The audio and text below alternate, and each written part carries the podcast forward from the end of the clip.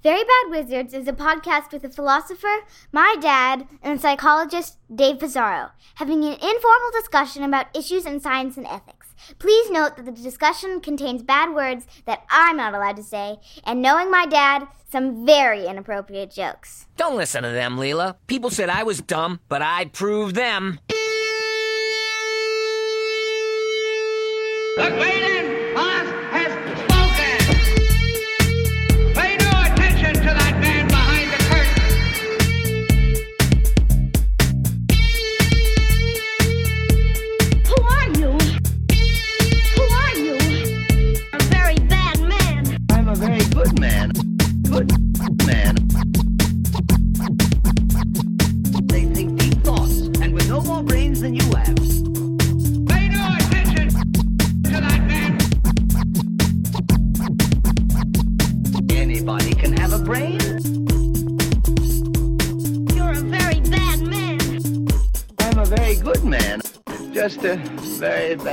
Wizard.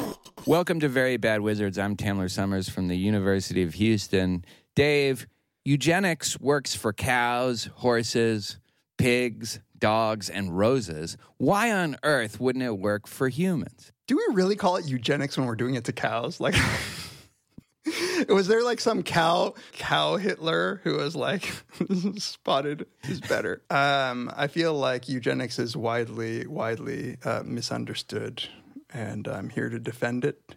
I think that we should make everybody blacker. But they, well, you're racist against gingers. Well, you know, that's an interesting question because gingers, well, sorry, redheads, there are some, red, my mother's a redhead. I don't want to offend her. They are disappearing. And if you make a concerted effort to keep the red hair genes going, is that eugenics? Right, like sort of with an endangered species or something like that. I'm sh- yeah. There's like probably like a dating d- dating app that matches redheads. I remember Bill Burr saying that there was a sperm bank that just decided not to take um, sperm from redheads at a certain point. And he was saying that he was being weeded out of the population. you know, like, but the thing is, is, as long as it's a, you know, as long as you get a, a, a female ginger, then it's fine. Is that is that right? Yeah, I think so, I think so. There's really no fetishes for male redheads, right? It's ju- but it is sort of just a side effect if you want to keep female redheads going. right. It's, it's a necessary evil to have just a It's male like doctrine ginger. of double effect. Like we didn't mean to. Our intention was only to keep this particular Pornhub category going. What, what are we gonna do? Uh, I guess hair coloring, but this is not the same. It's not the same when you know, we're that like, they're we real. don't want to have to deep fake our redheads. So what we're referring to in this VBW no context bonanza is um, a tweet by Richard Dawkins that was as follows. Um, it's one thing to deplore eugenics on ideological, political, moral grounds. It's quite another to conclude that it wouldn't work in practice. Of course it would. It works for cows, horses, pigs, dogs, and roses. Why on earth wouldn't it work for humans? Facts ignore ideology. this caused quite a stir. Caused quite a stir. Uh, my first question for you is it, it appears that this was totally unmotivated, right? like, what, That's the you know you cl- like my first reaction was to click on it to see what he was responding to. no, no, nothing. just he woke up in the morning and he was just like like was he imagining some opponent saying that eugenics is immoral and therefore it wouldn't work in practice just is there some voice in his head that makes claims like that or It's like when you it's like when you have a dream that your significant other treated you like shit and you wake up and you're like, I know what you did. Like he just woke up with some some enemy of science. but like seriously like what do you think motivated this tweet Okay, so I did a little bit of digging, um, and I'll put I put a, a link to uh, a um, uh, article from a website called Mercator.net, which I had no I have no idea what it is. So if it's like a white supremacy website, then I apologize. But um, what they were saying was that he might have been triggered or whatever by a recent. So apparently, Prime Minister Boris Johnson had um, some advisors who it like came out that that they had expressed some pretty unsavory opinions about eugenics um, a few years ago, and so they got rid of them. Uh, they kicked them out of whatever Yeah, they they forced them to resign. I think. Yeah. yeah. And it must have been in the context of some back and forth about this. But in his mind, because not on Twitter, as far as I not- can tell. It wasn't on Twitter, and there was apparently somebody who hopped on, like an actual an actual biologist who hopped on and actually did defend why it wouldn't work, like scientifically. But but that seems to me to be to have come afterwards. So yeah, I mean, this is like one of those things where, like you know, if somebody tells you you're ugly, like it might be true, but but why? Like why just volunteer that information? Like it says, it's like what what's going on in your mind that that's what you tweet out of the blue. Right.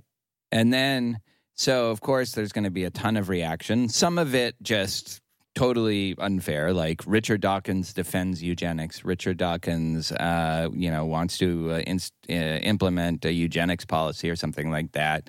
Um, there was one funny one, which is that Richard Dawkins. Uh, I don't remember who tweeted this, but Richard Dawkins' tweets make a lot more sense when you just add Mr. Bond at the end and this one it works pretty well with actually.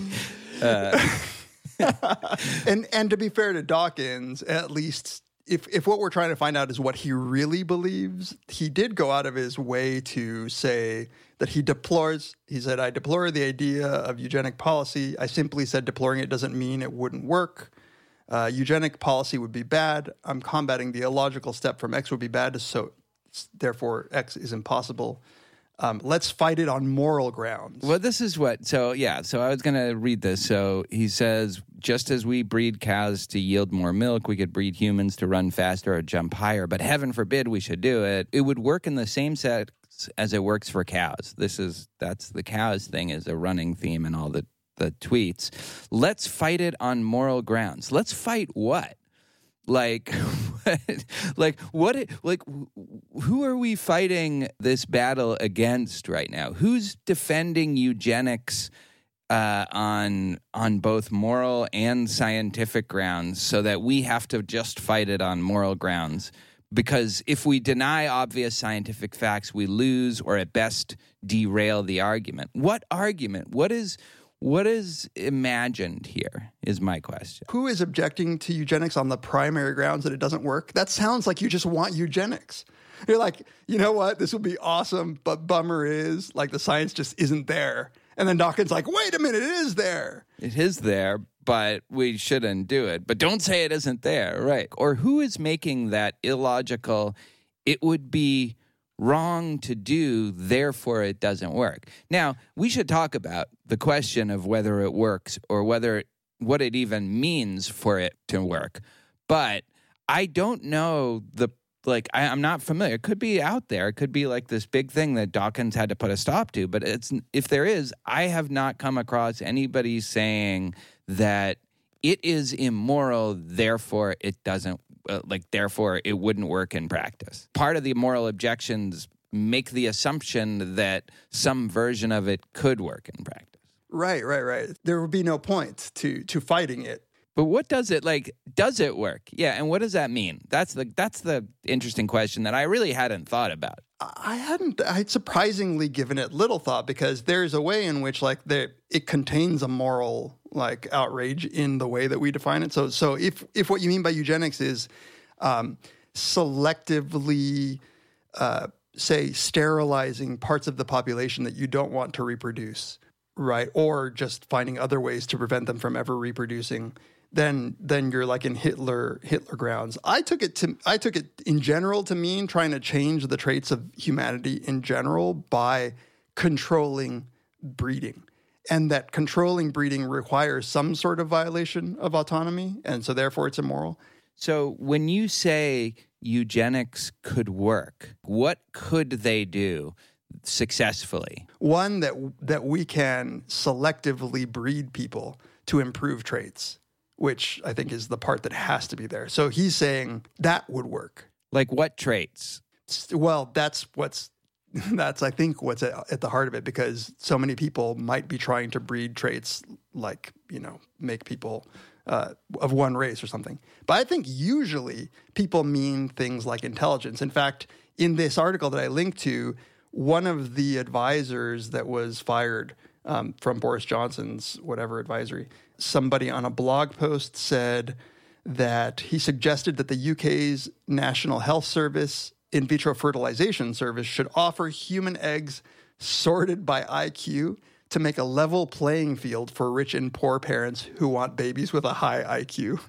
so, embedded in that, obviously, is one that we're so good at knowing IQ that we can determine it genetically, which no. Uh, two, that poor parents are the ones who are having kids. Or, Yeah, through IVF. So I, I think that it's, I don't know, like uh, that, my understanding is Wait, but but, but so so so just to be clear, because I'm I'm actually doing conceptual analysis here, so or or trying to find success conditions. So let's say like IRBs are done, any scientific experiment will now be allowed. If you want to demonstrate that eugenics works, might you would this count as successful eugenics? Try to selectively breed to make your population more intelligent. Would that so A is that eugenics? It sounds like it kind of is, as I understand, you know, some versions of eugenics. Um, and then B, would that work? Yeah, I yeah, I think that counts as eugenics. What's underspecified is the method. So I think that's fair that that when you say eugenics, you may you may be agnostic as to the method because as some people have pointed out, one one of these uh, a professor at Oxford says, "quote We practice eugenics when we screen for Down syndrome and other chromosomal or genetic abnormalities. The reason we don't define that sort of thing as eugenics as the Nazis did is because it's based on choice. It's about enhancing people's freedom rather than reducing it. So that's, I think." It's a fair definition to say that the the attempt is to improve through selective breeding, independent of the means. And we just often associate it with Sterilization or yeah. so now, does it work? That is, I don't know. Well, I'm not a biologist, but I'll tell you one of the things that that uh, a guy named Dave Curtis, the editor of the Annals of Human Genetics, posted a long Twitter thread in response uh, to this Dawkins tweet, and he said, "quote Humans have long generational times and small numbers of offspring. This would make any selective pre- breeding process extremely slow." Second, humans live in very different environments, and most of the variation in their traits is due to the environment. It would be very difficult to identify individuals with ideal traits. That, I think, is too far. I think that's bullshit. I think that it obviously um, you could, if you had all of the power in the world, breed, you could breed redheads out of the population, right?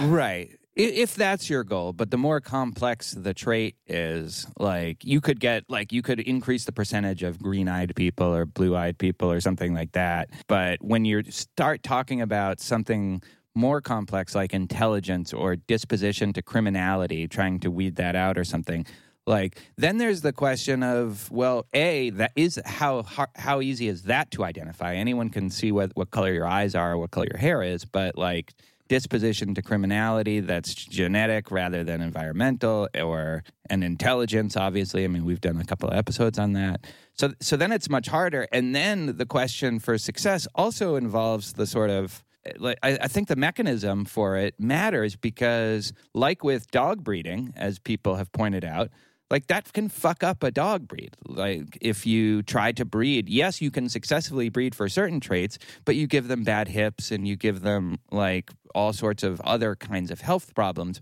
because the thing is more complicated.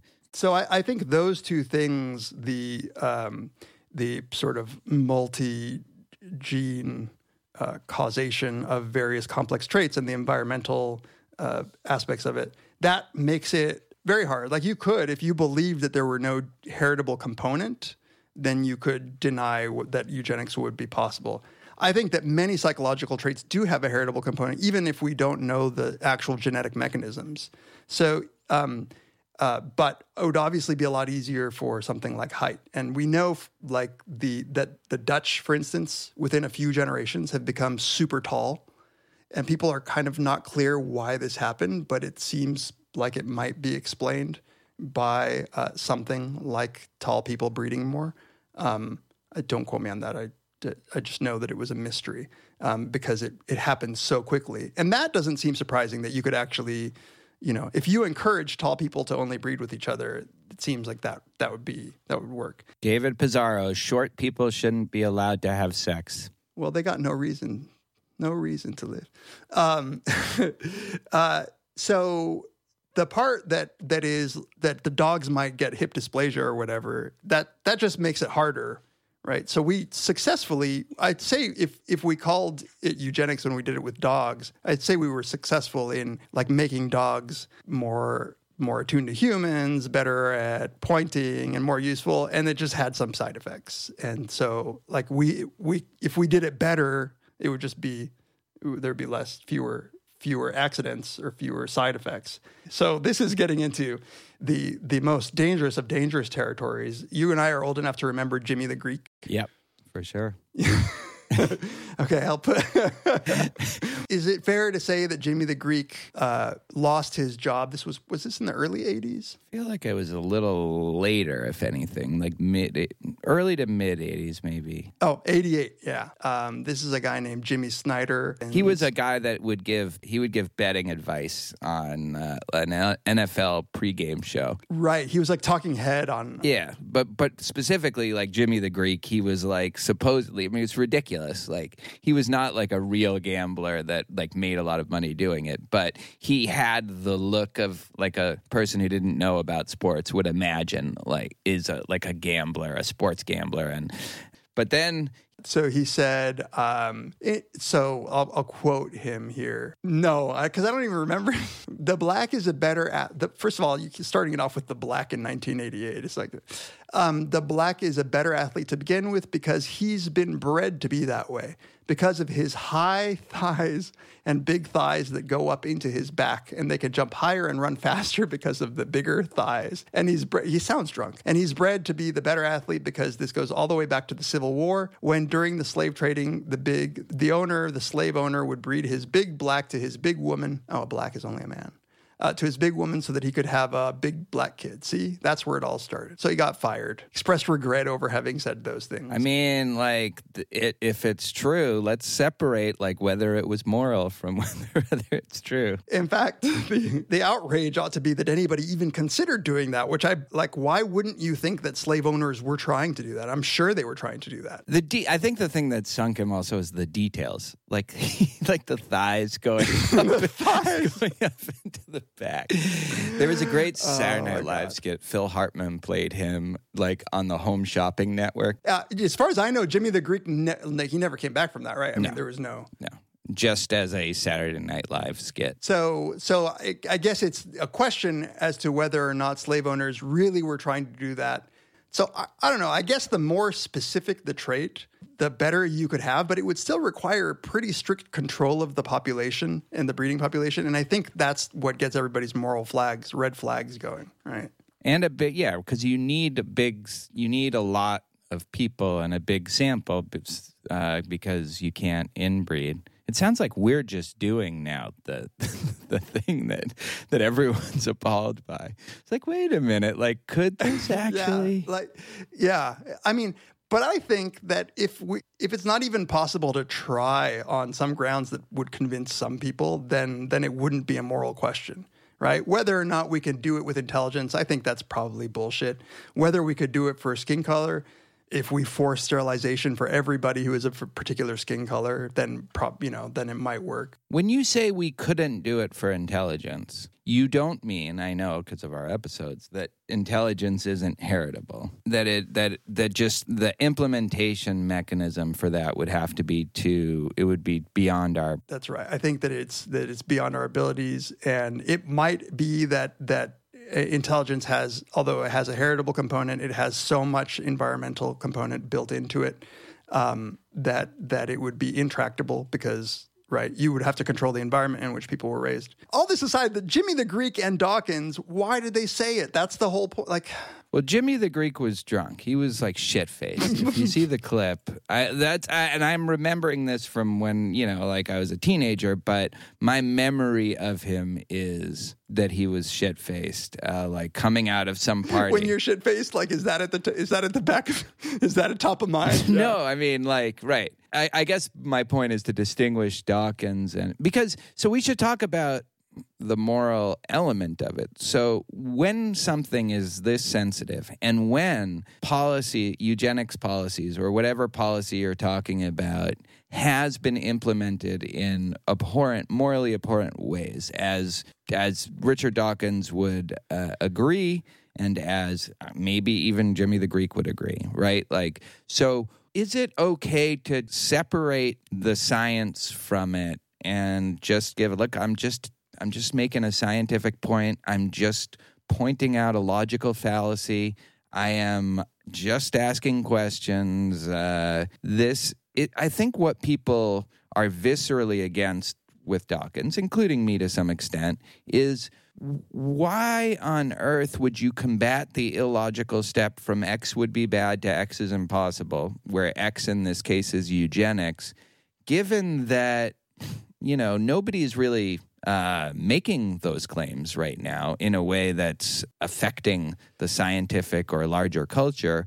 So why just bring it up at all? And why just kind of throw it out there into the consciousness? And I guess one objection could be consequentialist, like, so some white supremacist is now saying, yeah, it would work, you know, like we got to get on this. But another is more just the, I don't know, that there's something just wrong with with raising a question even if it's true or making that claim even if it's true when there's nothing that it's pushing back against, nothing real. It's only hypothetical. Especially when I think that the term eugenics is itself used in a broader sense than Dawkins means here. So Dawkins is saying like, no, if all we mean by genetics is, I mean, eugenics is is what we do to to chickens and and cows for these specific physical traits. Then that's possible. When the word eugenics, as understood by most people, I think contains within it some sort of understanding that this is targeting traits that might unfairly, uh, you know, leave certain groups out in the cold, and that it is done against the will in order to be effective. So, so in order for it to be effective, it would require like large sterilization of people who didn't want to be sterilized, and and he knows that, which happened in the prisoners in the seventies. Uh, there was a impetus to to do that, and and so I think that that he, knowing that that's the way that the term is used and generally understood, he wouldn't have had to backpedal. Even if he had said, like, I would, I don't think he would have. Maybe he would have gotten a lot of shit because he's Richard Dawkins. But you can imagine a tweet that said, "I've heard some people objecting to the practice of eugenics because they think that genes don't work that way." But that's the wrong way to object to it because genes could have this effect. Uh, so let's just say it's abhorrent. Like just that in one tweet could have saved him, spared him some grief. I believe that that's what he was trying to say. But it's hard to read that if you're somebody who. I mean, I like. I don't have much sympathy with the people who are deeply offended and appalled by a 78 year old guy just, you know, spouting off. But I still get like when you say let's fight it on moral grounds, deny obvious scientific facts, and we lose or at best derail an argument. There's no argument. There's nothing to fight on moral grounds right now. Um, so by tweeting that, are you like inviting a debate on this question that is fairly settled on moral grounds already and right you know right. anybody who just expresses any desire for eugenics policies squarely defeated now you like does he care that much about whether or not people get these details right? It so it reminds me of well that's the thing it's an imaginary group like uh, unless it would be great if dawkins said no i was responding to this article or this claim like you know included a link something. That it came out of the blue is what makes me think, although very different from Jimmy the Greek, that some shit is sitting in the back of his mind that's been getting get just right there. But you could have, for instance, an argument like suppose that I said, uh, you know, the chances of actually having genetic disorders when you have sex with a sibling is super low. Like, let's not object to it on that ground. You, I think people would rightfully be like. They'd be like the Google, the next Google search, like David Pizarro's sister.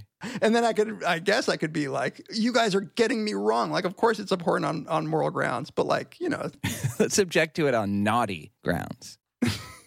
that just makes it better. It's too naughty. Oh man, it's uh, this is. I I think that much like driver's licenses, you know, when you have like that eighty something year old relative where you're like, "Pop, it's gonna." Get to the point where we can't let you drive yourself anymore. And he's like, no, I'm fine. But he's all constantly almost getting in crashes. That's what we should institute for Twitter. this is a guy that I've found that was huge influence on my early self and the selfish gene and extended phenotype especially. And then it just like I guess it started with the religion, you know, the anti-religion, the atheism, and then it just seems now that he's just picking fights with uh for for the sake of picking fights. Like and and just the worst kind of I'm rational, you're irrational kind of fights. They've they've lost the subtlety that maybe in some like transition period they had. I, and I don't know how much of it is uh, is age related and lack of self control. It's the same age as like three of our presidential candidates. Here's a it's the last question just about eugenics and like are we going to get into trouble for this maybe by just talking about it like this but does you is eugenics like a morally thick concept so in other words Thick with two C's. exactly mm-hmm. that. Yes, exactly. No, thick in the sense that, like, for it to work, you would have actually had to improve the population that you're trying to implement it on. right. Is eugenics the is eugenics the word for the attempt or the the success? Is that what you're asking? Yeah. Well, yeah, and it says when when you say eugenics to work, it has to be the success, right? No, Like- I think that it has to be the attempt because because you're leaving it open for eugenics not to work. Right. Oh, I see. Right. Yeah, yeah, yeah. But I mean, like, to work might mean that you've actually improved. And so if it's that, then you have, then it's all of a sudden like a meta ethical and ethical question whether eugenics can work. Because you first have to figure out what would improve a species or a race or a population. And then you have to figure out if that is something that we could Uh, yeah, I, I think that's a good that's a good point that I hadn't uh, uh, really thought about, which is take your least controversial statement, like um, improving the longevity, right? Reducing morbidity and mortality, and i- is that a, a an obvious moral good? I think that it's clearer when you are. Uh, when you are not trying to maximize something, but rather trying to just cut out clear cases of suffering like diseases like, you know, Tay Sachs and sickle cell, where you could say that that's improving everybody. Tay Sachs, which is kind of a classic example that affects Ash- Ash- Ashkenazi Jews. Like everybody gets tested for that. Even in the Orthodox Jewish community, there's some push to who is very much anti-abortion to kind of allow without you know asking too many questions or making a big deal about it abortions for Tay-Sachs babies because they'll just die by when they're two and they'll live kind of miserable lives until they're two. So but is that eugenic That's why that's that's what I was starting to to say earlier, which is that the word eugenics may just be nowadays understood as that whatever that process is, including morally objectionable things. So uh, forcing people to do it and um, and promoting traits that may not be good for society. So w- things like preventing clear diseases might not be just people just don't lump it into eugenics. Although on some technical sense, that eugenics might just mean all of that stuff. Because it's might be trivially true to say, given what we know about genetics, we could increase or decrease certain traits. But eugenics seems to have built into it the improvement of the species, and that's an open question. right? You could you could be a utilitarian about it, um, but it's hard to gather data on at, at a species level what would make us all better off. What would make me better off is if a bunch of motherfuckers died right now. uh, like any particular people you're talking about in your department Certain or, disciplines uh, of academics, just a whole cloth uh, but particular sports fans and uh, the German soccer teams every every time they play Argentina. Uh, speaking of which, we haven't. We, I think we've mentioned this, but our topic, our main topic for today is cheating in sports. Uh, the kind of launching pad for that will be the Astros, Houston Astros cheating scandal, which is kind of the the talk of Major League Baseball right now. But I think we'll we'll broaden that to discussions of cheating and sportsmanship in sports uh, and rules and unwritten rules and in general. Oh yeah, is there sportsmanlike conduct rules for just daily life? I mean, there is right, like like where you stand on the elevator and stuff. That's right. yeah. not not letting people cut in line in front of you. Back cuts. No cuts for cuts. All right, uh, we'll be right back. This episode of Very Bad Wizards is brought to you by BetterHelp. You know, I teach an intro course to hundreds of students, and I see a lot of them in my office. And a lot of the time, because I teach a psychology course, people admit to me that they've been feeling a lot of anxiety or stress. Or they're feeling depressed, or they're having trouble in a romantic relationship. Uh, what I tell them is, I'm not that kind of a psychologist. but what I really tell them is, these are things that happen to a lot of us. So many of us struggle with anxiety or depression or trouble sleeping or trouble in our relationships. It's normal, but it's disruptive. If you're looking for some help because of these issues, but you need to do it on your own schedule, BetterHelp might be the place to go. BetterHelp Online Counseling gets you help from a professional counselor in a safe and private online environment at your own time and at your own pace. You can get therapy over video chats, you can do it over the phone, you can even do online chats or text with your therapist. And this is all, by the way, through 100% secure channels and is completely confidential. BetterHelp is in all 50 states in the United States, but it's also worldwide. You can connect with licensed therapists quickly. In fact, in under 24 hours, they'll have you connected to a professional therapist, and you can do it easily on your desktop computer or on one of their Android or iOS apps. BetterHelp is secure, it's convenient, it's professional, and importantly for a lot of us, it's actually affordable. It's especially affordable for our listeners. Very Bad Wizards listeners get 10% off of their first month if you if you use discount code VBW. So why not get started today? Go to betterhelp.com slash VBW. All you'll have to do is fill out a questionnaire to help them assess your needs, and you'll get matched with a counselor you'll love. And by the way, if you don't love that counselor, you can easily re- uh, request a switch. So that's betterhelp.com slash VBW. And thank you to BetterHelp for sponsoring this episode of Very Bad Wizards. பந்தம் என்ன சொந்தம் என்ன போனா என்ன வந்தா என்ன? பந்தம் என்ன சொந்தம் என்ன என்ன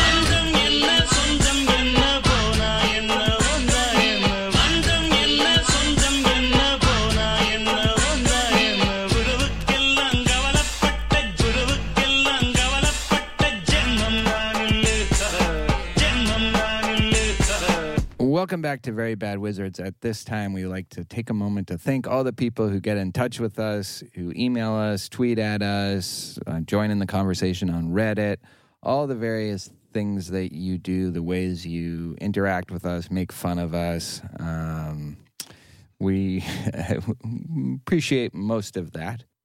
I need to cry every once in a while. yeah. Yeah, we're not uh, insecure enough. We need our we need to be brought lower than we are right now. So if you want to email us, you can email us at verybadwizards at gmail.com. If you would like to tweet at us at peas at Tamler or our account at Very Bad Wizards. You can follow us on Instagram, like us on Facebook, and participate in the conversation there. That is back up and running thanks to David Lara. He is running the, that site right now. And if you're, you know, there used to be good conversations about the episodes. So it, uh, if, if you're interested in doing that, um, hopefully that can get started back up. And you can join the conversation on Reddit as well. Reddit dot reddit.com slash r slash very bad wizards. We're we're almost we're so close to five thousand at that site right now. And um, yeah. So I think I don't know, like the, the moderator I think is Judoxing. Yeah. Jew There's two moderators now. Yeah. Like judo. Oh, you think that's what it is? Not Jew, like Jew. well, he spelled it J U D O. So, um, yeah, and we appreciate all that moral support, but we do also appreciate the more tangible ways in which you support us. After seven and a half years, we've grown so much because not just of your moral support, but because of the support of people like our Patreon supporters, which we really appreciate. If you want to go and support us on Patreon, you'll get some extra material. I think we've already gotten some feedback that leftovers would be a good. Uh, And we're committed to a top five Deadwood characters, right? Oh yeah, that's right. Oh yeah, we are supposed to get. We should do that like really soon. Uh, You can uh, also support us. So go to verybadwizards.com slash VBW support, our support page. You can see a link to our Patreon page there. You can also support us by donating uh, either one time or recurring donation at, via PayPal. You'll find that on our support page as well. We really appreciate it all. Uh, thank you for every kind of support that you give. Um, Rate us on Apple Podcasts. Helps people find us. And we love reading them actually. We get like this digest every week from some service that shows us the the reviews. And every time I click it, like I'm like, shit, is it gonna be a bad review? But it's it's generally good. It makes really me good. makes me very happy. Yes, me too. All right. Um, so the topic for today it was actually I, I don't think many listeners would predict this, but this was your idea. You know, not my idea. I'm more of I Mm-hmm. I'm a think, the sports, guy, not like people say. Yeah. this Houston Astros scandal that has rocked Major League Baseball, you wanted to talk about it. And there's a bunch of interesting aspects of it. Yeah, the, the shit's just been fascinating me. And in fact, I was I kept meaning to ask you about it because I thought you'd be into it. And and I don't know for what reason I kept delaying, but like I've been on my own just trying to read and understand like what the fuck is going on. So, So I want to give just a little background, first of all, on what the cheating was and why it mattered. And then also, but just even before that, so the Houston Astros have been pretty beloved, you know, kind of an institution in this in the city where I live for a long time. They used to play their games in the Astrodome, then they got a new park.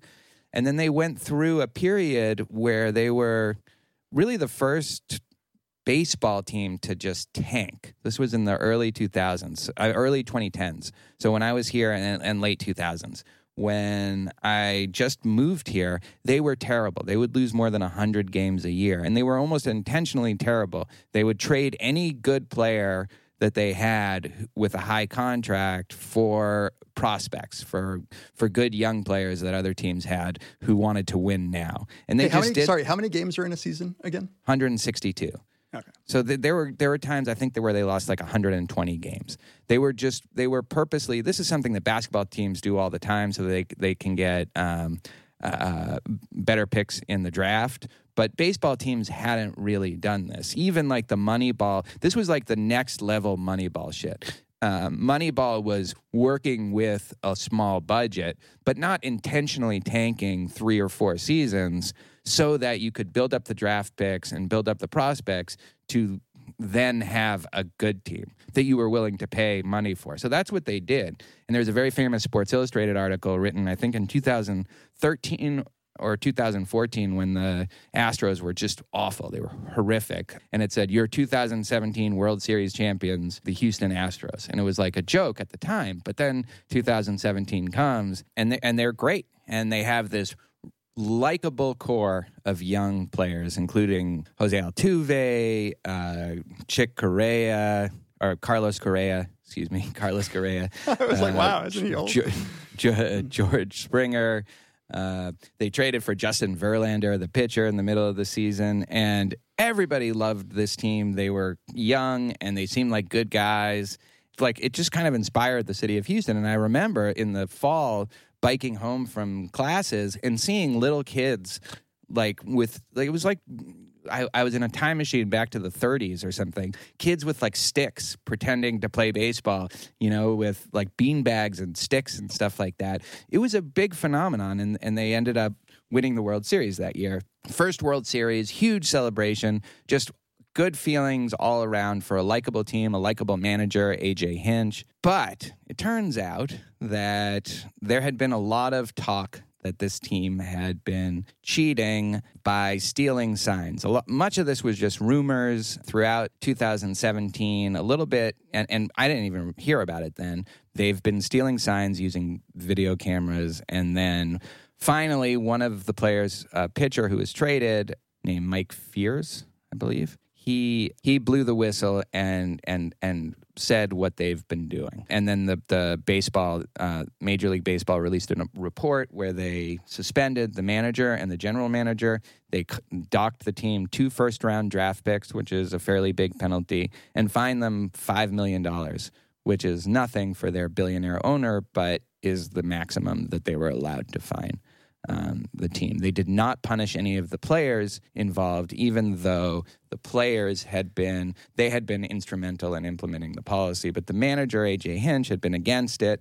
But he was suspended. The general manager was suspended, and the Astros fired both of them. So that's the first background. I can tell you like what what they did also. Yeah, I want to just like I think there's plenty of international listeners who have probably already no idea about the specifics. In baseball, pitchers get their signs from catchers. The catcher's crouching behind the plate. Catchers need to know the pitch that the pitcher is throwing, whether it's going to be a fastball or a curveball. Is it a slider or a changeup? Because otherwise, he won't be able to catch it. Um, there'll be wild pitches. And a good catcher knows how to call the right game for his pitcher. This has no homoerotic subtext. This is Well, now it does. uh, but but based on what pitches seem to be working, the game situation, and the catcher's knowledge of opposing hitters, um, so they signal the pitch to the pitcher. The pitcher then gets the final say. Though they can either nod, and then that's the pitch they're going to throw, or they shake it off, and then the catcher will signal something else. Now, since forever, the dawn of time, since the dawn of time, players, ba- batters have been trying to figure out the signs, the pitch that's coming, either by stealing signs, which they can sometimes do if they have a batter on second base. That's the easiest, who can see what the catcher is signaling. Right, because the signals are right in between the guy's crotch. So he's protected from the two angles, which are first and third base. But that real down the middle second base guy sees what the pitcher sees, but farther away. Yes, and so that's so so then they'll switch up the signals when a when a guy is on second. But there have been all sorts of throughout the years ways that people have tried to do it through cameras, figuring out what the pitcher's tendencies are. And actually, this is like some pitchers have tells. This is called tipping your pitches. If if you do a certain thing or your arm is at a certain angle when you're about to throw a curveball or uh, a fastball, so it is a big advantage if the batter somehow can learn what pitch is coming. It is a big advantage. There's controversy over how big the advantage is, but just at a basic level. So fastballs are easier to be strikes for pitchers. Fastballs are the pitches when they absolutely have to throw a strike. For almost all pitchers, it's going to be a fastball. So off speed pitches, whether they're curveballs or sliders or uh, changeups, they're a little harder to control. So they're more likely to be balls, not strikes. So, number one, you know not to jump at it. And if you ever watch a baseball game and you see a batter just swinging way before the pitch gets there, it's because they thought a fastball was coming, but instead it was a curveball or it was a changeup or something. Right. And and if you think it's a fastball, those pitches are coming so fa- so quickly that the batter essentially has to start swinging the minute the the minute they see the pitcher releasing the ball. Yes. The so this has been going on forever, but one thing that was illegal was to use technology. If a pitcher was tipping pitches, well, that's just part of the game. You know, the pitcher might get pissed off about it and throw at the batter if the pitcher had a sense that the batter was reading him in some way, but it wasn't against the rules and nobody would call it cheating. But using uh, electronics was illegal.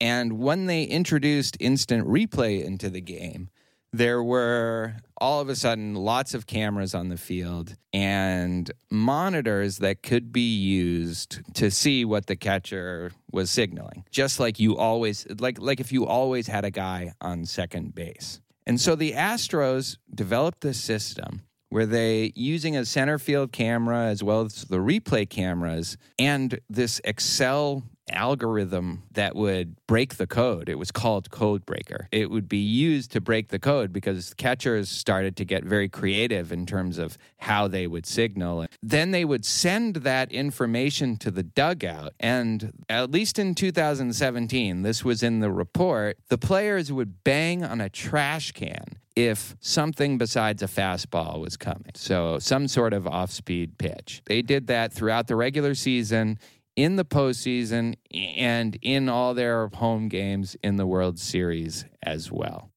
and you can hear this like there's a one of the articles i linked to you could just, there's youtube videos where they splice together you know a bunch of these you're just hearing this telltale garbage banging uh, in the background which we we could talk about later but it leads me to believe that this this wasn't very well thought out um, Well, I mean, it was well thought out in the sense that it worked and it won them a World Series. I mean, This is one of the interesting questions. They had never won a World Series. It was huge for the city of Houston.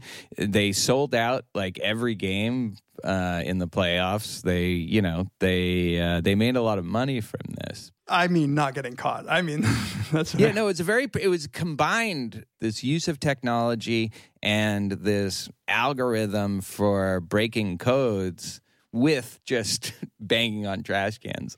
Yeah, so just just if you haven't caught this, this is what's going on. The camera is is showing the catcher. There is a monitor somewhere on the Houston Astros. It, was it always in the dugout? I'm It was in the dugout at least for 2017 because that's where the trash cans were. right. And so then the, then it's getting code broken at some point and and transmitted uh, not visually but uh, auditorily. through text or something, um, but to the dugout. And the manager was against it, but didn't. So AJ Hinch, who seems like, and if he's not a mensch, he's a really good mensch actor, but he really seems like just a solid guy. But he didn't step up and stop it. I believe him that he was against it, but he never stepped up and stopped it. The players to varying degrees were were into it. And even I remember on an episode that we did a few months ago, I said that Jose Altuve had a, like a hundred percent approval rating in the country. That has not no longer true. He was one of them. He may have done it less than George Springer or Carlos Correa, but he and Alex Bregman, the Hebrew Hammer, the new Hebrew Hammer.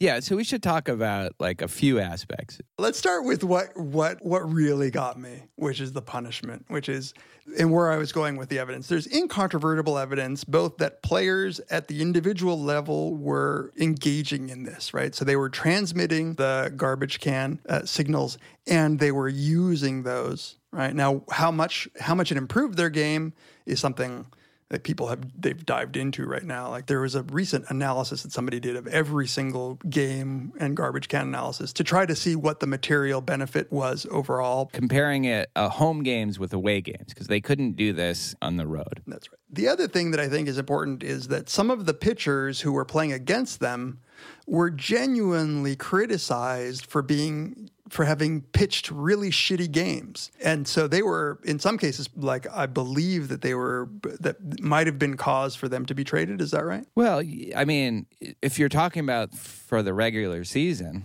yeah, there were probably pitchers that got shelled and then were released by the team. Or they were uh, sent back down to the minors. We never know, but that happens. The Dodgers guy endured shame for having sh- choked. Yes. What's his name? Uh, Clayton Kershaw. Yeah, he he was like one of the great pitcher, regular season pitchers of all time. He pitched some bad games, including in the World Series. So a lot of I think a lot of the discussion is going what's the counterfactual? Would they did they need this to have to have won the World Series to have whatever performed so well in the regular season? I you know that's an open question, and I don't think for me the interesting part isn't how well they did. It's that that a lot of the players knowingly engaged in this scheme, knowing that it was wrong. One of the articles that you sent me, they they knew what they were doing was cheating, and none of those individual players were punished right? So it was the manager, the aka the coach of the team, that the what's the other p- higher position, the the general manager. who is a real scumbag, by the way. This guy, like, the, so, like, the part of the reason I think that they went that hard at the management, not AJ Hinch, but the general manager, is he was. Right. So in my naive calculus, when I heard about this, I was like, "Oh man, this is like doping.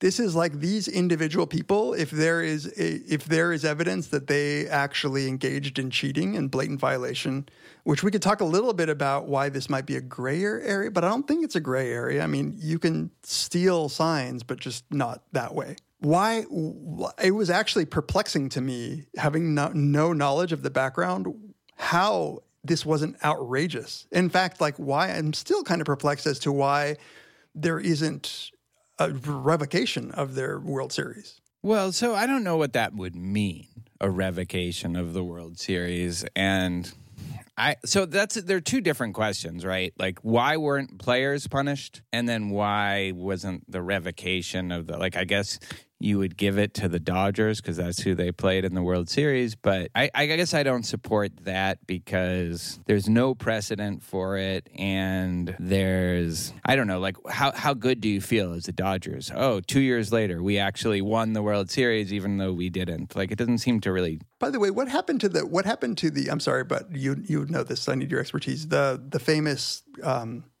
the what were they called? The Black Sox, the shoeless Joe. Yeah. Well, they lost the World Series on purpose, so there was no issue there. Yeah, they were they tanked.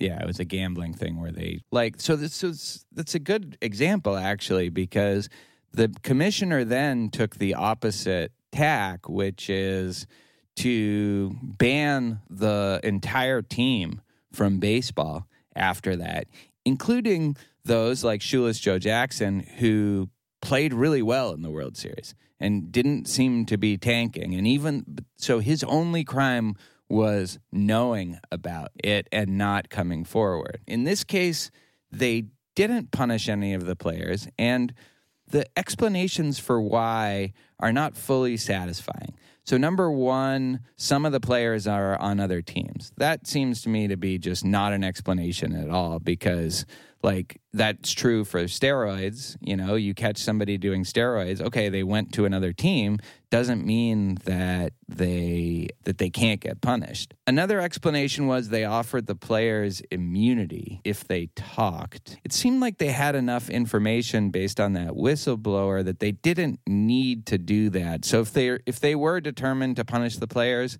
they wouldn't have done that. They made the decision not to punish the players before offering them immunity, I think. And I so I so that doesn't make sense. And then the last one is there's no way of knowing to what extent each individual player supported it. So that's the I mean that's the most plausible uh explanation, I guess. But like what I don't know, like they knew about it at least and there's trash can evidence that they benefited from it or at least tried to benefit for, from it. So so that is a good question. Yeah, and the trash can evidence. So when they're at bat at home in Houston, um, you hear not always, I guess, but you hear the garbage can signaling. We can't tell whether or not they used the signal, right? I, I suppose they could have tried to ignore it if they were really in principled against against this. But I, I would think that if if that were the case, they would ask their team not to not to signal to them. They would just ask them not to do it. Yeah. Like they wouldn't I don't think the team was like forcing players to like hear the trash can if they didn't want to. And what would you do if you knew, like, okay, this is not a fastball, like, but I didn't know before. So, like, I'm going to just do 50 50 like I would have normally done. So that's an interesting question. Baseball cheating is weird though. So first of all, we had this like huge scandal with performance enhancing drugs and no World Series were taken away then even though tons of World Series were won on the back of steroided up players. But there's also just this weird sort of like I don't know, it's it's kind of culture because just the tiniest little edge is the thing that everyone is searching for. That's like what matters in baseball. You play 162 games. These games often come down to the wire, like just a little edge, a little advantage. And so players have been doing this forever. Player like pitchers have been putting Vaseline on their pitches to make them and make them harder to hit. They've been put people have been putting t- pine tar in bats and you know all this stuff is against the rules, but it's kind of like this is what you know that that uh movie Major League. Did you ever see it? Awesome movie. The wait, the there's no crying in baseball. No, that's the the woman. Uh, the, yeah, Tom Hanks. No, it was like with Charlie Sheen and Tom Berenger. Oh yeah, way but yeah, uh huh. Were these were they Cleveland Indians? Yeah, they're Cleveland Indians. The main pitcher there is like, and and you're supposed to love this team. Is like putting like a huge bit of Vaseline like all over his pitches. There is a level of cheating that if you get caught, like you get caught, but it's not. Nobody gets mad about it in uh, in the way that they've got. So there was something about this. Maybe it's systemic, or maybe just the elaborate nature of it that uh, really that really gets to people. And the fact that they weren't punished by by this is is something that a lot of other players are having trouble getting over. Right. So a lot of players are are pretty angry. And so but to get your opinion here though, is your intuition like mine that to the extent that we have any evidence or confessions from any individual player that they they ought to be punished? Yeah, I mean, I know that you're you're fighting against your team. By the way, Tamler's wearing a Boston uh, Red Sox hat right now, and I wanted to I wanted to point out that uh, that you it seems as if uh, you just prefer teams that are accused of cheating. Well, one way in the, that this is different from the Patriot, uh, if there are listeners out there comparing this to the Patriots and Deflategate, is that this one actually happened. this one, this one was not just made up by a bitter uh, opponents. First the moon landing, and then Deflategate. It's all a conspiracy. No, no, no. But the Red Sox could just get like we're recording this episode early. Um, I think the the finding against the Red Sox is due Friday, and they could get hammered by this. I will say, given that, um, I will say that I think the players should have been suspended for you know maybe a small number of games. Now, how you do that? You can't suspend all of them because they're they have to field a team, but maybe you do it in a staggered way or something like. That's what I think based on all the evidence that has come out. But I get also that baseball, you know, it's just trying to figure out how to do that and how to implement that would have been a pain in the ass for them. I still think they should have tried to do it because the, all this controversy right now is because they didn't. Right. And it seems as if the decision, you know, I could understand in some cases, like where there's negligence or something, where you just target management and you're like, well, look, they're the ones ultimately responsible. I, I think that might very well be the case for for the managers here in in as much as they deserve punishment but it's also clear that these were you know it kind of sucks that these were bad actors who were even going against their own manager and that he's the one who not only got suspended for a year but then he got fired Well, yeah, because it's, it's no good having a manager that's suspended for a year. It doesn't really help you. I guess you could have an interim manager. No, no, he he was uh, he got thrown under the bus. Um, AJ Hinch, and he. When we get to apologies, like he's the only one who actually gave a good apology, and he's probably the least guilty of all of them. I think another reason, if I had to guess, why they didn't punish the players is because they're a very well liked team, or they were. They're not necessarily anymore.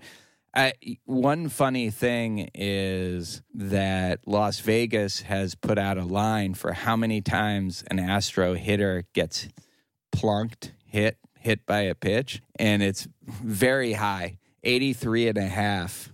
i would i would wear the double helmets whatever And it's very funny because that's part big part of baseball. And that's something I talk about in my book a lot, actually, is the code around throwing at batters. But I think that is, if anything, a more, in some ways, the most appropriate response if you're a pitcher that's pissed off by what they did. You just do that. And that's kind of pun. The fact that the hitters even have to have that in their minds is a kind of punishment, you know, in the same way that pitchers had to have it in their minds that the Astros batters knew what pitch was coming. That like it's such a psychological battle, the pitcher batter matchup that just even the thought that that would happen is something that freaked a lot of pitchers out and so they could be looking for revenge. It's interesting. I was reading in whatever article, and I'm not going to remember names, but that the pitchers who were unaffected were the ones who were so methodical in changing their signals that they just did it no matter what. Right. So, and and they they escaped the you know the, the decoding and and the cheating because they were particularly neurotic about their their signal schemes which is not something that you want your you know this is you don't want your pitchers having to do that And there are certain pitchers who just it just doesn't matter if the batter knows. Mariano Rivera, the Yankees closer, was like this. Like you knew the pitch that was coming and you still couldn't hit it. Uh, but there are other pitchers who live by deceit. You know, like that's the thing. They they're not going to pitch well unless they can fool the batters. right so some pitchers put in like a ton of work into not having any tells so that their wind up to every single pitch looks identical like they'll pour over video just to try to to make it seamless and t- the feeling that you must have when you're like the fuck like i'm doing everything Exactly. Like, and I think that definitely hits some pitchers harder than others. So let's talk about the apology because this all happened in the off season, and then all and then players reported to spring training, which is their the what they do before the season starts. They arranged a press conference. First, the owner Jim Crane went. and that was a, a train wreck. So the two most famous things from that was he sort of apologized in that kind of Weasley way, but then he says, Our opinion is that this didn't impact the game. That fucking pisses me off. Like that sentiment right there is like that. Why would you fucking be doing it? Like that is the most bullshit. You're basically saying, "Don't punish me. I'm incompetent at impl- implementing cheating." You know who agrees with you about that is Jim Crane, because hmm. 55 seconds later, he said, I didn't say it didn't impact the game in response to Some reporter was trying to rip him a new one, and it's like, "No, no, no, no. Don't get me wrong. I meant, I meant eugenics would work." And then he says, and then he said, I don't think I should be held accountable. That's a ballsy thing to say because in that sentence, you're saying not I don't think that I should be punished, not I don't deserve it or I didn't do it. You're saying like, yeah, I did it, but like really me? That's that's who you're gonna single. Well, my te- like I think what he's saying is my team. You know, like the buck stops below me. You know, he he was willing to throw his manager, general manager, totally under the bus. But I, I just think like this is what happens when a billionaire who's normally around people who are obsequious and other billionaires like they have to deal with the real world. It's just like they don't get it. They don't get how people can not kiss their ass. Uh, they should hold workshops you know like like they do for like nba rookies or something like come from bad neighborhoods. Like for billionaires just to interact with the real world. So that was a disaster and then the other Astros just gave Weasley apologies. George Springer said, There's no real way to express how much regret we have, how much remorse we have. I'm sorry we're in this situation today. I regret the fact that we are in this situation today. I'm really sorry about the choices that were made by my teams. This was somebody else, uh, by my team, by the organization, and by me. So one of the things I wanted to ask you was: Is there a way to, like, how, like, let's say they did this. You're in this situation now, and you have. How do you handle an apology press conference? Uh, so I thought I was thinking about this because like so now now you're in a position where everybody knows that you cheated. You know that you cheated and you're asked to give an apology. I think you do one of two things. One is you say I'm not going to apologize. Like just fucking own it. Just you don't want to apologize, you don't apologize. The other is to say I really disappointed a lot of people when I was doing it. I knew I was doing it I shouldn't have done it. What else can I say? Because this in between shit is th- the worst possible way. I, I mean, either be a heel, either by joking about it or saying like I don't care, like I did it, we won the World Series, fuck off, and then just own the being the villain, or just refuse to comment at all. Like uh, that's the other way I think you can be a heel, or just admit everything, no excuses, no rationalizing. But totally agree, the in between stuff is worthless. I think it's very hard in the Twitter era to apologize, though. Yeah, I know because the truth is that that I, it's unclear at all whether there's any remorse in these people to begin with. So even if you have genuine remorse and you need you need to craft a statement that's going to satisfy a whole bunch of people, and we've seen sincere statements that get rejected by by tons of people, right? But like at least everything would point to the signal of sincerity, and it's still not accepted. So much so that there have been studies done on public apologies where basically they've said like there's, there's pretty much nothing that that you can say in terms of your remorse that will stop people from condemning you harshly. There's been one successful apology in the Twitter era that I am aware of, and that's Dan Harmon. And he did it on a podcast, and it took like 20 minutes. Yeah, you're right. The the long form long form sincerity. So it but in this case there's not even like nobody even believes that there might be sincerity because it's pretty clear that had they not been caught nobody would have said anything.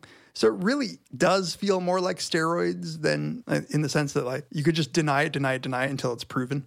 I think the other aspect, though, that's like steroids is there is this sense that everybody's doing it, or at least a lot of other teams are doing it. And so we just did it better than other people. But like, don't pretend. There's been a lot of stuff. Like the Red Sox were caught using Apple Watches, the Yankees were caught using some system. I think the Astros, a lot of people think the Astros still did it in 2018 and 2019 and got even fancier about it wearing buzzers. That's that's been funny. That that that was one of the articles we'll link to that you sent me about the possibility that a tattoo, a fake tattoo.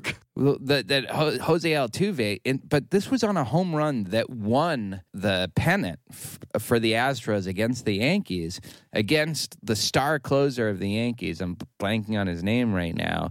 Altuve hits it, and that's it. Like they're going to the World Series, and then you know it's a big tradition to rip off the player's jersey when they come to home plate. And Altuve didn't want his jersey ripped off. And he was actually interviewed about it afterwards. And he said, I'm shy. My wife would get mad. Now people are like, oh, he just had a buzzer on. So, by the way, I know I know a little bit about these kinds of buzzers because they're used in uh, magic mentalism acts. Like there are a variety of devices that you can get that will give you a little buzz. People often wear them like on their ankle. I can see why you wouldn't if you were a baseball player. And they'll, you know, you have a code that signals. So why not?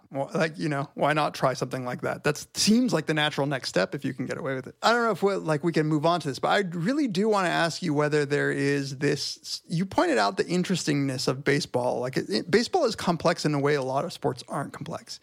And this is one of these cases where I think if the intuition fails you, that, gives you clear guilt for some actions and not guilt for others. So, as you were pointing out, there is like it's not at all illegal to try your best to steal signals in the old fashioned analog kind of way where you're looking. So that relies on the accident of if you have somebody on second base, if they have good eyesight, if they if the batter has good enough eyesight to catch the signal, that's all allowed. And so unlike things like doping where there might be like no you you either use a substance that's on the ban list or you don't. Even though this was technically on the list of things that you're not allowed to do and I think that it was made very clear to them early in the season when they were having accusations at some point. It still feels like the sort of thing that in even in the way you were describing it, that a sort of wink wink nod nod is like if you can get away with it, then you should do it.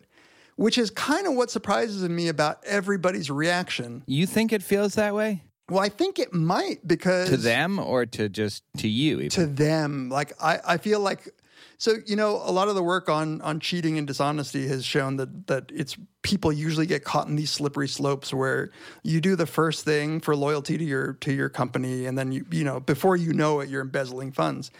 And this is one of those cases where because the the the guidelines for what's legal and what's not in baseball, like they kind of go like the same action, stealing a signal, becomes illegal with the use of technology. Now, I could see very easily you moving from having some guy with binoculars in the stands, right, signaling a chain down the line. Was that tech? Well, that is technology, right? But glasses wouldn't be like. I can see why they might have fallen into this um, more easily and might not feel the natural guilt in the way that you would feel if. I mean, I don't even know an analog of another sport where you can cheat so blatantly. Well, I mean, you, in football, there are ways of Deflating. not that one, but actually, I mean, the Patriots were involved in a scandal that did actually happen, which was taping signals from the Jets sideline um, in a regular season game when that had just been made illegal. But these things are fuzzy. Yeah, yeah, yeah. It's not like you know, it's not like somebody was taking their opponent's tennis racket and and like fucking with it somehow, you know. Right, like there, there. In other sports, it seems as if like the lines are clearer. You're encouraged to to scout and to analyze videotape. In this case, analyzing the signals and breaking them, you might be like, "Well, no, coach, we've broken the signal all we need is a way to to like get it to our player and imagine right so i can see them this is not to excuse them i think they they know what they were doing was wrong but i can see the lack of intuition that it's wrong being so strong And you, and you know, like it's interesting because it's not clear why it's wrong. So I feel like it's wrong, but then it's like, well, stealing signs isn't wrong. It's the technology that ma- makes it wrong.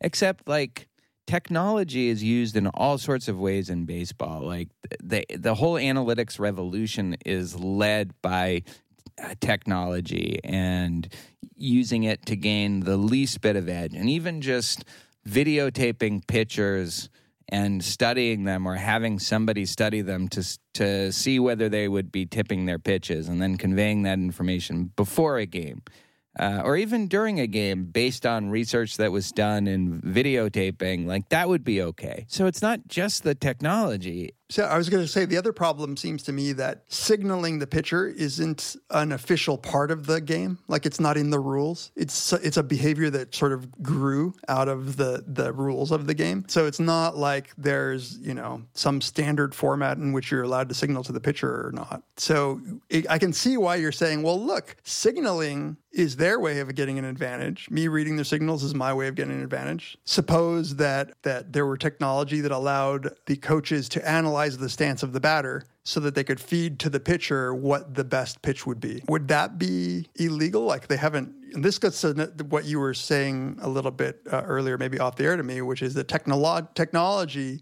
introduces a whole bunch of problems that just didn't used to exist. Yeah, that's right. Like I think a lot of this stuff was was okay because there was no technology and then it was sort of like spy versus spy kind of. But once you bring technology into it, I think a key question that I don't think we know the answer to is how widespread this kind of practice was. So I think it's clear that the Astros weren't the only team doing it. It looks like maybe the Red Sox might have done some version of it, although hopefully not in the playoffs. That will be unfortunate because we won the World Series the ne- the following year. But yeah, so like, but but what if like fifteen other teams were doing it? Well, then it doesn't seem bad at all. Pretty much, you know. Then it just seems like this is the this is the new game. Right, which is what what leads me to wonder. I certainly don't know, like you know, of all of all the people who have expressed an opinion, or of all the people who have an opinion, it struck me as weird that's that there was so much vocal outrage. That's what led me to infer that maybe this was a clear, blatant uh, a violation. that not as many teams have done it. If everybody knew that their own teams were doing it too, then they might. Yeah, they, you'd be bullshitting. Yeah, or they might be bullshitting outrage, right? There were a lot of people complaining about steroids who were on steroids. I agree that my sense is based on the reaction that it wasn't as widespread.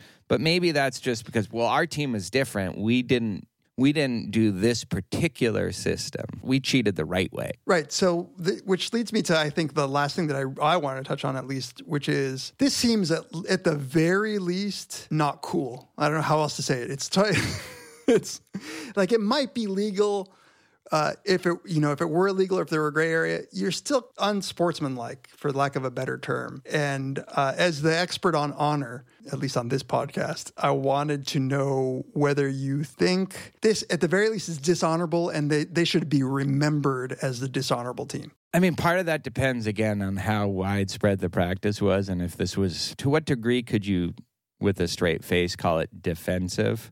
Like everybody's doing it, so we have to do it too. I think it does seem dishonorable, partly because it's technology aided. You didn't even get the credit for being clever. You just used technology in a way that other people might not have been willing to to use it. Oh, that's interesting. So it could be that I, I see. That's a nice distinction because if it's suppose that you accept that uh, baseball is not just about athletic ability and the ability to swing your bat at the right time, but it's also about having the cognitive abilities to to notice and pay attention to the to the codes and see patterns. That's still you. And I think baseball is very mental in, in that way. It does require a, a high degree of cognitive intelligence in a fairly specific domain. But yeah. So, yeah, I mean, in that sense, if they got some program to help them decode the pitches, and it, there's also the lying at the, the sort of the dishonesty aspect of it. Honor in baseball, like, you, you cannot break any rules and be considered dishonorable. E- even this thing that they're doing now, like the shift. So they'll have, based on the analytics of where a hitter will hit, they will put now the second baseman on the side of the shortstop, um, or vice versa, the shortstop on the side of the second baseman. A lot of people think that that's a dishonorable way of approaching the game. Wait, so why? What what does that do? So let's say you know that a, a baseball hitter, like a hitter, is more of a pull hitter. And so much more likely to hit it to the left side of second base rather than to the right side of second base. So they will put more fielders, including like the, they will put the second baseman where the shortstop is. And, or if the other way, they'll put the shortstop where the second baseman usually stands. And, and so they'll have more people on that side of the field. And so some people think that that's dishonorable. And well, I think that's kind of crazy, I also get it. It's like, no, this is the way the game is played. We have the second baseman in this area, the shortstop in this area, the third baseman in this area, you know, like Well, then why did why did the fielders always come close up when I went to bat when I was in? I'm like, you don't play here. You play out there. the code said that was okay. Or if they thought you were a weak hitter, they'll put there. But but what wouldn't have been okay is if they had no nobody in the outfield and they put everybody in the infield. So I think this is like the fact that it was illegal is less the part of being dishonorable than the fact that it was breaking a lot of unwritten rules in addition to the written rules that people sometimes break. Yeah, in an in in an informal arms race where the the pitchers know you're trying to steal their signals, the catchers know, and and so they are adjusting, right? So the they're they're trying to change your signals, they're trying to make them less obvious. They they have a sense of what you're doing. If you all of a sudden go way beyond like beyond that then you're you're essentially violating whatever not tacit agreement you have about how how we're supposed to be trying to defeat each other. I could throw at your head to get you to not crowd the plate. That's okay. But I can't like I can't be studying or, or getting signaled what your like by your batting stance what the best pitch for me to throw is. So I kind of am a fan of sports having their own organically grown rules that are of honor and it bums me out that what's going to have to happen now is like the letter of the law will have to get so specific. I mean that just seems less fun to me. It's unfortunate, but that's that's how it has to go. I, Or they could just go the other way and just let everybody kind of do what they want. Th- then you lose a lot of the the magic of the mind games. I mean, like one of the great things about baseball is the mind game between the pitcher and the batter, and if that's gone because you're just letting everybody steal. Hey, you know, one way that they could just fix this is what they did in football, which is let the coaches just talk to the pitchers. So they might figure out a way where the catcher can, through technology, get signal a pitcher in ways where he doesn't have to put uh, his fingers down. But I like I'm not sure exactly how it would. But it seems like it, it would be possible for that to work. You know there are a few other examples i think that that like as i thought about this i'm i i thought that this is the the tacit rules of a sport that we label sportsmanlike conduct and unsportsmanlike conduct are so much of what what i think make games cool right? What happens then though is sometimes people can violate them without getting uh, too much punishment.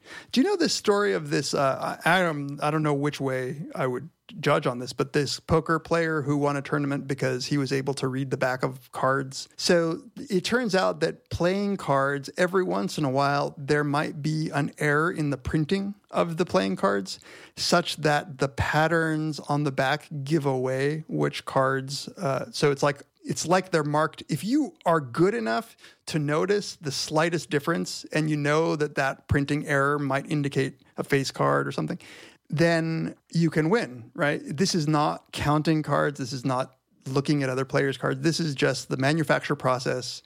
So there was a poker. I'm butchering it for our poker fans, but but I think the details are are. I mean the the the broad points are right.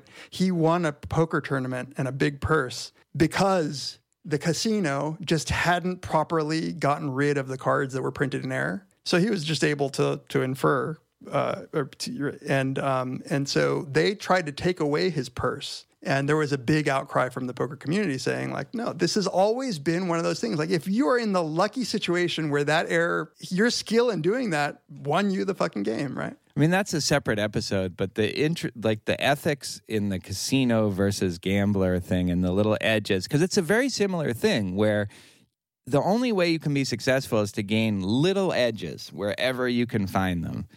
And when the casinos clamp down on them for not even technically breaking rules, but like that's a that's a really interesting I think that one, at least one of the guiding principles that should be here when you were saying like maybe it'll just be a free for all with technology is I think that we want it to be that everybody has a shot at this. So like you don't want the richer teams, like apparently the Astros have like 70 cameras around their stadium.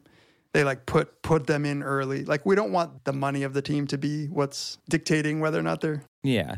But I also think like like I would be in favor of just I don't know if you could do some like GPS or some some sort of cell phone blackout where there was just no technology cuz baseball is a game that doesn't really benefit from that and that that would benefit more from just them playing like they played in the 50. Uh, you know, like soccer is another interesting one with this and flopping because flopping is something that works and the, your your your rivals, the Brazilians, have uh, some serious floppers, and and it's like so effective. It can be so effective because the scores are so low, and like you could just get a penalty kick by flopping in the penalty area, and yet that seems like about as dishonorable as anything. It's a that's a funny one because as dishonorable as it might seem, people continue to do it.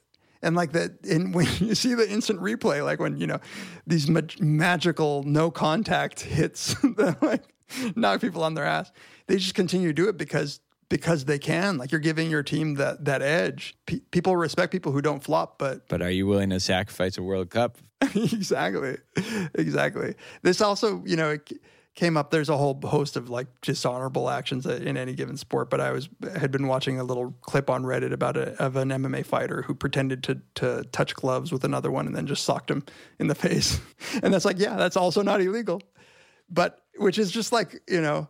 All, in all of these cases, it seems like people are willing to sacrifice their reputation for the edge. Yeah, and I think you're right. Like I was just talking about this with my ethics class. Uh, we were talking about Aristotelian ethics and his focus on habit and like building good moral habits and not having like I think it's just that you start doing it. Like the Astros didn't say we're going to engage in this massive two year long signal stealing scandal. They just started doing it a little bit at a time and then it just started to become normal and then you just keep doing it and all of a sudden what are probably most of them otherwise good people just like it becomes okay to do something that they probably never would have thought was okay when they started. Right. You can even imagine the first time it, you're like, dude, we should try this. Oh shit, it worked. And it's like, oh, well, what if we did that? Yeah, I'm I'm still like I'm a fan of unwritten rules here. I don't know why I have this intuition that the unwritten rules give me a lot of pleasure. You know, when I was also saying to you like when a tennis player hits a ball very hard but it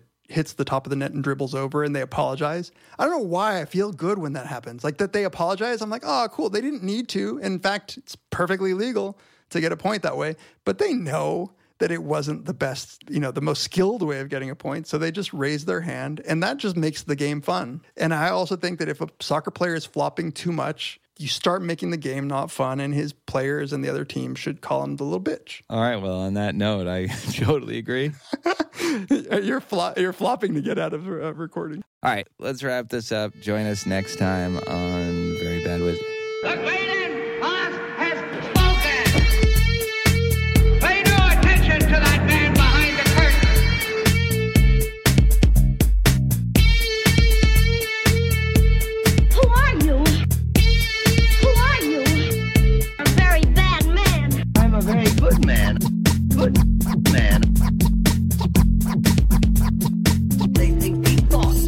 No more brains than you have.